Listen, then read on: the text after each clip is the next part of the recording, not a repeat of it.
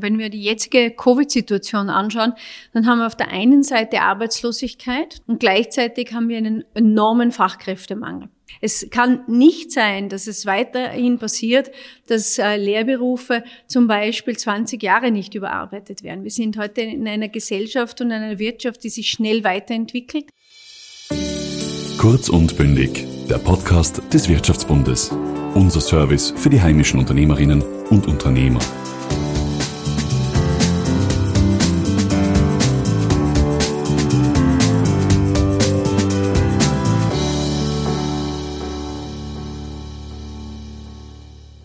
Ein Jahr Corona-Pandemie und das Virus hält die Welt weiter in Atem. Was aus gesundheitspolitischer Sicht zur Bekämpfung des Coronavirus notwendig ist, hat weitreichende Folgen für das gesamte Wirtschaftsleben in Österreich. Die Digitalisierung erhielt durch die Pandemie noch einen extra Push. Seit ihrem Antritt als Ministerin für Digitalisierung und Wirtschaftsstandort stellt sich Margarete Schrampöck den wirtschaftlichen und digitalen Herausforderungen. Heute erzählt sie ihre nächsten Schritte Liebe Margarete, vielen Dank, dass du heute bei uns bist. Ja, danke, Valentin. Bin gerne damit dabei. Als Wirtschaftsministerin bist du ja die Anwältin der Betriebe und stehst an vorderster Front. Bei den Wirtschaftshilfen liegt Österreich im EU-Spitzenfeld. Nach einem Jahr Corona, wie fällt die Bilanz aus? Ja, es ist so, dass die Unternehmen ganz unterschiedlich äh, getroffen sind in Österreich und dass die wirtschaftliche Situation fast so vielfältig ist ähm, wie die Corona-Pandemie. Ähm, und diese Wirtschaftshilfen sind deshalb sehr breit gefächert. Sie sind äh, sehr umfangreich. Ähm, es ist wie ein Instrumentenkoffer ähm, für alle etwas dabei. Und das war unsere Zielsetzung auch, dass es nicht mit einer Maßnahme über alle drüber gefahren wird. Und da gibt es Maßnahmen wie jetzt den Ausfallsbonus, den wir erhöht haben ganz, ganz wichtig, aber natürlich auch Maßnahmen, die in die Zukunft gerichtet sind, wie eine Investitionsprämie. Also es braucht beides für die Liquidität auf der einen Seite und kurzfristige Hilfe. Das wird es auch für verschiedene Branchen noch etwas länger brauchen, die halt äh, mehr betroffen sind oder zu sind. Ähm, und anderen geht es auch schon wieder sehr viel besser, wie die Industrie, die wieder tatkräftig da ist und wieder ganz kräftig ein Lebenszeichen von sich gibt. Die Pandemie hat ja auch vor dem Export nicht halt gemacht. Ähm, Österreich als Exportland verdient sechs von zehn Euro im Ausland. Trotzdem gehen Wirtschaftsforschungsinstitute davon aus, dass der Warenexport rasch wieder anziehen wird. Wie unterstützt du die Betriebe in diesem Bereich? Ja, das ist äh, ganz, ganz wichtig. Der Export ist für ein so kleines Land wie Österreich von hoher Bedeutung. Es sind nicht nur sechs von zehn Euro, sondern es ist auch wirklich jeder zweite Arbeitsplatz und das dürfen wir nie vergessen.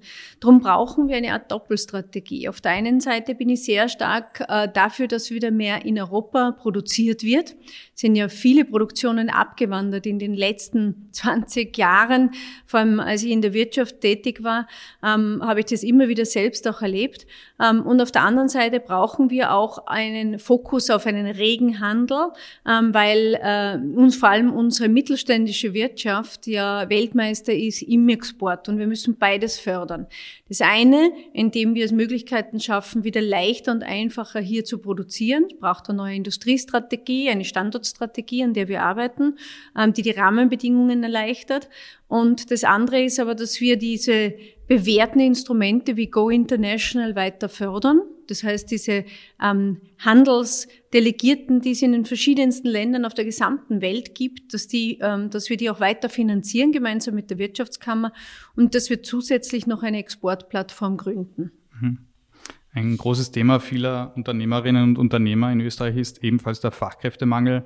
Besonders in technischen Berufen fehlen uns Nachwuchsfachkräfte. Wie können wir diese Lücke in Zukunft schließen?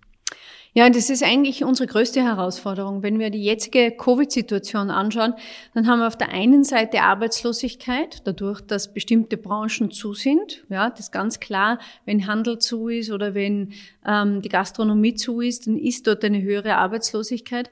Und gleichzeitig haben wir einen enormen Fachkräftemangel. Das ist etwas, was wir vor allem in den Gewerbebetrieben im Industriebereich sehen und wir sehen auch einen regionalen Unterschied.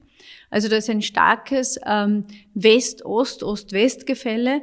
Wir haben ähm, sehr hohe Arbeitslosigkeit in Wien. Wir sind auch in Wien schon mit einer viel zu hohen Arbeitslosigkeit damals da gestanden in der äh, Zeit, wo äh, Hochkonjunktur war. Wenn man das verglichen hat, war Wien äh, mit derselben oder hat die doppelte Arbeitslosigkeit gehabt wie Städte wie München, Hamburg, London oder auch Berlin, das jetzt gerade finanziell nicht so gut dasteht. Und äh, das ist sehr, sehr wichtig, dass wir schaffen, dieses Angebot und Nachfrage zusammenzuführen und die Industrie und die Betriebe, die Gewerbebetriebe, alle, die suchen, dabei unterstützen. Ein ganz äh, wichtiger Punkt ist sicherlich die Jugend. Das ist äh, die Lehre als eine der wichtigsten Stützen. Und ich äh, traue mich heute zu sagen, dass jeder, der eine Lehre macht, ähm, zum Beispiel auch eine Lehre mit Matura oder eine Lehre nach Matura oder eine Lehre und danach dann noch weiterbildende Ausbildung ähm, fast bessere Karrierechancen hat als wie der ein oder andere mit äh, gewissen Studien. Leider hat ja die Lehre ein nicht so gutes Image oft in Österreich. Wie schaffen wir dieses Image wieder aufzubessern? Ja, da arbeite ich schon dran, seitdem ich Wirtschaftsministerin bin, weil das ist mir wirklich ein ganz, ganz großes Anliegen. Ähm, warum auch? Erstens komme ich aus einem familiären Umfeld, wo alle Lehren gemacht haben. Meine Nichte ist Tischler, Techniker, Meisterin mit äh, 24 ist sie jetzt mittlerweile. Ähm, und äh, mein Schwager, meine Schwester hat eine Lehre gemacht. Also ich bin eher so der Exot bei uns in äh, der Familie. Ähm, darum schätze ich das sehr, sehr hoch. Und äh, das Zweite ist, weil ich in den Betrieben, die ich geleitet habe, immer die Lehre eingeführt oder gestärkt habe. Das erste Mal mit 32 Jahren, als ich eine Geschäftsführung haben konnte von einem IT-Unternehmen, war ich die erste, die wieder darauf gesetzt hat, Lehrlinge auszubilden.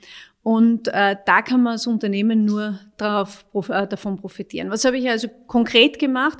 Ähm, den Meister als eintragungsfähigen Titel. Das ist ganz, ganz wichtig, wenn ich äh, den Ingenieur eintragen lassen kann, wenn ich äh, andere Ausbildungen eintragen lassen kann. Warum dann nicht auch den Meister? Das haben wir umgesetzt. Wir haben den Lehrlingsbonus äh, eingeführt, gerade jetzt in der Covid-Krise. Unternehmen die ausbilden, bis zu 3000 Euro unterstützt. Das ist sehr, sehr gut angenommen worden. Und ganz wichtig, das Berufsausbildungsgesetz überarbeitet. Also heute ist fix im Gesetz verankert, dass jeder Lehrberuf alle fünf Jahre überarbeitet werden kann muss. Es kann nicht sein, dass es weiterhin passiert, dass äh, Lehrberufe zum Beispiel 20 Jahre nicht überarbeitet werden. Wir sind heute in einer Gesellschaft und einer Wirtschaft, die sich schnell weiterentwickelt, in Stichwort Digitalisierung. Und was ich verankert habe in dem Gesetz, das im Nationalrat beschlossen wurde, ist, dass jeder Lehrberuf alle fünf Jahre überarbeitet werden muss. Zusätzlich haben wir neue Lehrberufe geschaffen, E-Commerce, Coding zum Beispiel. Und äh, mir ist auch wichtig, dass wir jetzt die Lehrlinge fördern, direkt in ihrer Ausbildung. Und es gibt jetzt seit gestern den DigiCheck, also seit äh, jetzt, dieser, dieser Tage, den äh, Digitalcheck für die Lehrlinge. 7,3 Millionen Euro stehen da zur Verfügung. Es kann sich jeder Lehrling abholen und er hat die Chance, bis zu 1500 Euro zu bekommen, um seine unterschiedlichen Ausbildungen zu finanzieren. Eine weitere wichtige wirtschaftliche Säule sind ja auch Startups. Startups verwirklichen neue Ideen für eine nachhaltige Transformation von Wirtschaft und Gesellschaft. Welche konkreten Maßnahmen werden in diesem Bereich gesetzt? Ja, auch das ist total wichtig. Wir haben zuerst von den jungen Menschen in der Lehre gesprochen und hier haben wir sehr viele junge Menschen, aber auch ältere mit viel Erfahrung, ähm, die neue Unternehmen gründen.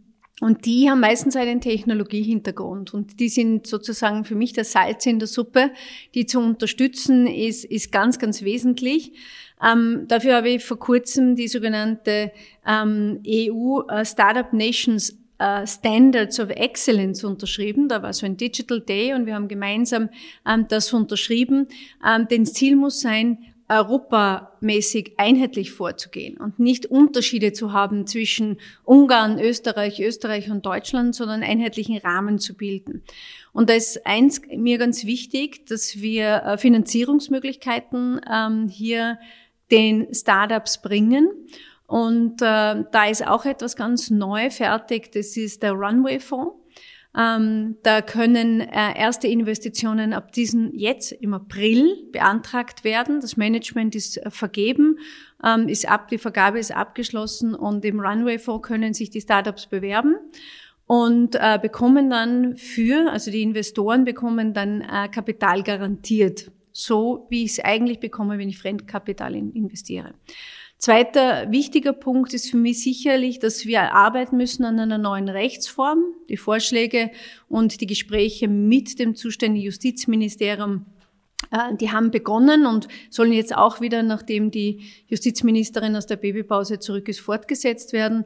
Und der dritte ist sicherlich dieser innovative Bereich, ähm, dass wir äh, Seed- und Pre-Seed-Finanzierung, also diese sehr früh frühe Unterstützung der Unternehmen weitergehen. Da sind wir äh, sehr, sehr erfolgreich in Europa, sind fast die Besten, kann man sagen. Was uns fehlt, ist diese weitere Finanzierung, diese nächsten großen Finanzierungsrunden. Und da werden wir mit dem Finanzministerium zusammenarbeiten, um auch diese Lücke noch zu schließen. Steht ja auch im Regierungsprogramm. Mhm. Die Corona-Krise hat uns alle ja in der Digitalisierung nach vorne gebracht. Bleibt das als positiver Effekt auch nach der Corona-Krise? Ja, also ich glaube absolut. Äh, ich habe ja früher in der Digitalbranche 22 Jahre äh, gearbeitet und ähm, wir haben ganz viele Gespräche geführt und Möglichkeiten aufgezeigt und nicht immer ist es gelungen zu überzeugen. Und dieser Coronavirus hat uns halt einfach in die digitale Gegenwart äh, gebeamt. Ähm, dieser Digitalisierungsboom, der wird bleiben. Er hat drei Schichten. Das eine ist die Digitalisierung in der Wirtschaft.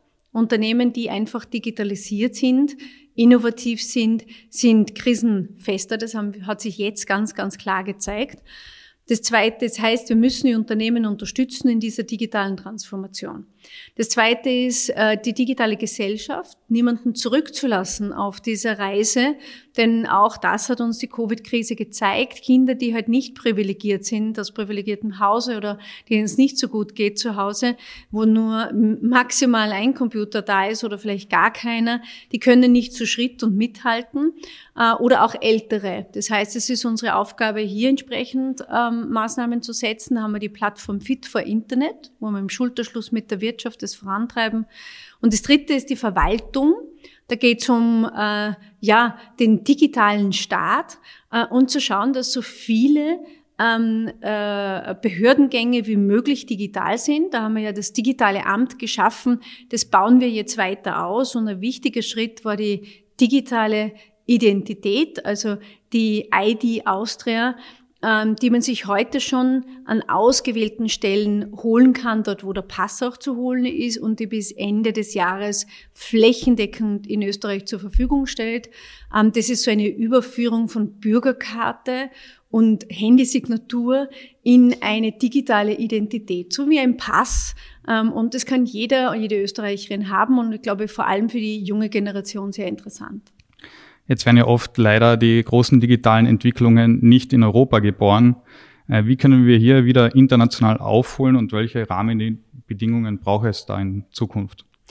Ja, und das eine ist mal der Schutz äh, von Investitionen. Ich bin äh, sehr dafür, dass wir ähm, natürlich das Zusammenarbeiten über Kontinente ermöglichen, aber eines ist auch ganz klar, es äh, hat Europa und auch die Kommission in den vergangenen Jahren ein gewisses Maß an Naivität gezeigt. Wenn ich so meine ähm, Zeit in der Wirtschaft, in der Digitalwirtschaft Revue passieren lasse, dann hat es viele Übernahmen gegeben von europäischen Unternehmen durch chinesische und vor allem durch amerikanische ähm, Unternehmen. Und das hat alles einfach so stattgefunden, aber in die andere Richtung nicht. Und äh, ich glaube, da müssen wir auf Augenhöhe kommen. Das, was für ausländische Unternehmen in Europa möglich ist, muss auch für unsere Unternehmen in China, auch in, in Amerika, äh, da ist weniger das Thema möglich sein. Und deshalb haben wir ähm, äh, das FDI-Screening ins Leben gerufen. Ähm, das ist eine Foreign Direct Investment Screening Verordnung auf europäischer Ebene und die Investitionskontrolle in Österreich. Da geht es mir nicht darum, Dinge zu verhindern, sondern es geht mir darum, Dinge mal zu schauen, wenn das gewachsen ist und finanziert wurde, auch mit Forschungsgeldern zum Beispiel von der FFG und der AWS, dass wir bei diesem nächsten Schritt auch bewusst mit dabei sind und sehen, in welche Richtung es entsprechend geht und äh, dass dort äh, die Möglichkeit äh, gegeben wird, diesen Brain Drain auch zu verhindern, der wirklich tatsächlich in der Technologiebranche stattgefunden hat. Und das Zweite ist natürlich, die Jugend auszubilden, in allen Bereichen digitale Skills walten zu lassen, in der Schule, da haben wir den Aktionsplan mit dem Minister Fassmann und auch natürlich ganz klar in den Betrieben mit Fit for Internet äh, jeden mitzunehmen auf dieser digitalen Reise. Mhm. Du hast ja deshalb auch eine Qualifizierungsoffensive vor kurzem gestartet. Worum geht's da genau? Ja, es geht genau darum. Ähm, da gibt's zwei große Bereiche. Einen habe ich schon erwähnt für die Lehrlinge. Die Lehrlinge, die sich bei jeder Lehr ähm, Stelle in jedem Bundesland melden können und sogar selbst einreichen können. Sie brauchen dazu nicht ihre Betriebe. Die Betriebe können auch einreichen oder die Eltern, die Erziehungsberechtigten. Aber es können auch die Lehrlinge selbst ihre Ausbildung in die Hand nehmen und diese 7,3 Millionen Euro, die wir für den DigiCheck ähm, bereitgestellt haben, abholen. Und das zweite sind für KMUs. Ähm, KMUs werden für die Qualifizierung ihrer Mitarbeiter unterstützt. Da gibt es auch nochmal 7,6 Millionen Euro. Der Digitausender sozusagen für das KMU. Da steht das Geld dann äh, dem Unternehmen pro Mitarbeiter zur Verfügung. Also 1000 Euro pro Mitarbeiter, ähm, maximal für 10 Mitarbeiter, das heißt pro KMU schon 10.000 Euro. Und das ist schon ein, ein guter Beitrag für Digitalausbildungen, äh, vor allem im mittelständischen Bereich. Zum Abschluss, äh, durch die Impfung werden wir wieder langsam in ein gewohntes Leben zurückkommen. Worauf wird es ankommen, wenn die Wirtschaft wieder Gas geben kann? Ja, also ich bin überzeugt und wir sind jetzt schon mittendrin, dass wir wachsen. Denken wir an die Bauwirtschaft, an viele Bereiche des Gewerbes, die sie vor Aufträgen Gott sei Dank nicht retten können ähm, und auch die Industrie, die schon voll wieder äh, Fahrt aufgenommen hat. Und ich bin überzeugt, es wird auch für die anderen Branchen wieder gut werden, auch für den Handel, ähm, auch äh, für den Bereich der Gastronomie und des Tourismus. Da dauert es vielleicht ein bisschen länger. Also das heißt, wir brauchen ähm, Unterstützung weiterhin. Bis Mitte des Jahres gehen daher mindestens ein Großteil oder fast alle Maßnahmen. Ähm, die werden dann entsprechend immer angepasst, ob es einen Lockdown äh, gibt oder nicht. Und jetzt geht es um das Wachstum. Da geht es um Konjunkturpakete. Wir haben das wichtigste Instrument, die Investitionsprämie die, äh, auf die ich schon sehr stolz bin, dass so viele Unternehmen die angenommen haben. Wir zahlen jetzt gerade die dritte Milliarde aus ähm, und unterstützen und haben also unterstützt, die Einreichfrist ist ja schon vorbei, ähm, ähm, die Projekte, die jetzt umgesetzt werden mit 14 Prozent in der Digitalisierung und 14 Prozent im Klimaschutz. Und dann ist mir noch wichtig das Gemeindepaket, immerhin 2,5 Milliarden Euro von unserer Regierungsseite her für die Gemeinden. Warum so wichtig? Weil die Gemeinden beauftragen ja die äh, lokalen KMUs, ähm, die mittelständischen Unternehmen und die werden da ganz viele Aufträge davon äh, bekommen, wenn der neue Spielplatz gebaut wird, der Kindergarten umgebaut wird. Und das wird auch konjunkturell sehr stark zum Wachstum äh, beitragen. Ich bin also hier sehr positiv. Wir haben viele Unternehmen durch diese Krise gebracht. Ähm, und jetzt gilt es mit einem Impuls, ihnen noch mehr Wachstum zu geben. Und das sind unsere Konjunkturprojekte, die wir haben. Liebe Margarete, vielen Dank für deine Antworten und deine Zeit heute. Sehr gerne, ich war wirklich sehr gerne dabei. Kurz und bündig. Dieser Podcast wurde Ihnen präsentiert vom Wirtschaftsbund.